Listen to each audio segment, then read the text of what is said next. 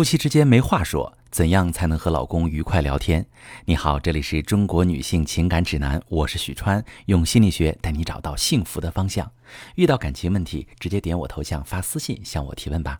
收到这么一条提问，一位女士说：“我呀是全职妈妈，经常联系的都是一样做了妈妈的同学，平时大家带娃遇到什么问题都会互相取经，偶尔也扯家长里短。”有时候我跟老公说起这件事，跟他分享我的看法，老公就总是笑我。后来变成嘲讽，他笑我在外面扮诸葛亮教人做事儿。可我不跟老公说这些，他又嫌我什么都不跟他分享。我一说，他又说我不应该想当然教别人怎么做事儿。我问他，难道我就不能有自己的思考和想法吗？那我跟行尸走肉有什么区别？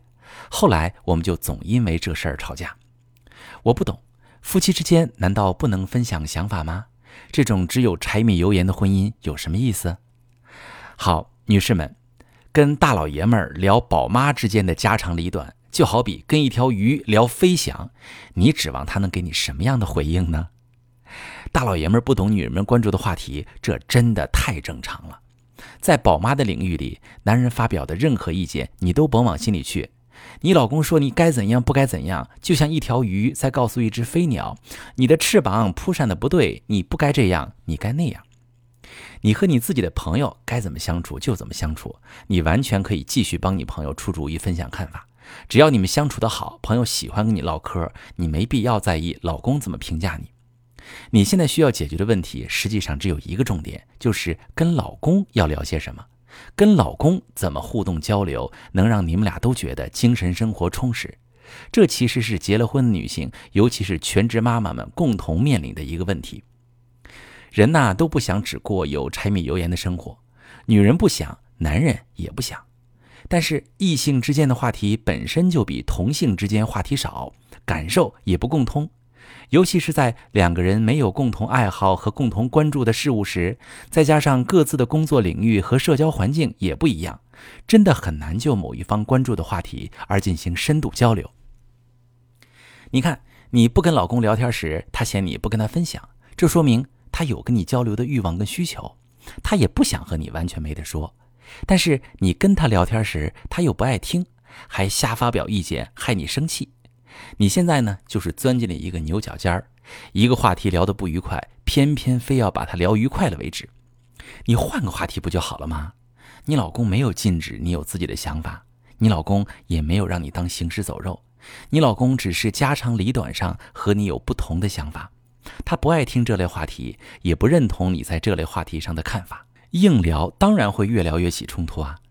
那你可以在别的话题上跟老公交流你的思考和想法。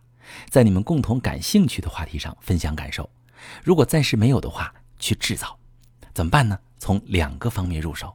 第一个就是热点话题。你平时刷小视频或者看你喜欢的网站时，会看到一些社会热点。如果遇到你感兴趣的，你可以多看看不同的媒体或博主对这个话题的态度和观点。再看看评论区不同的声音，这时候你会形成自己的想法，也会因为看到与你不同的想法而产生思考。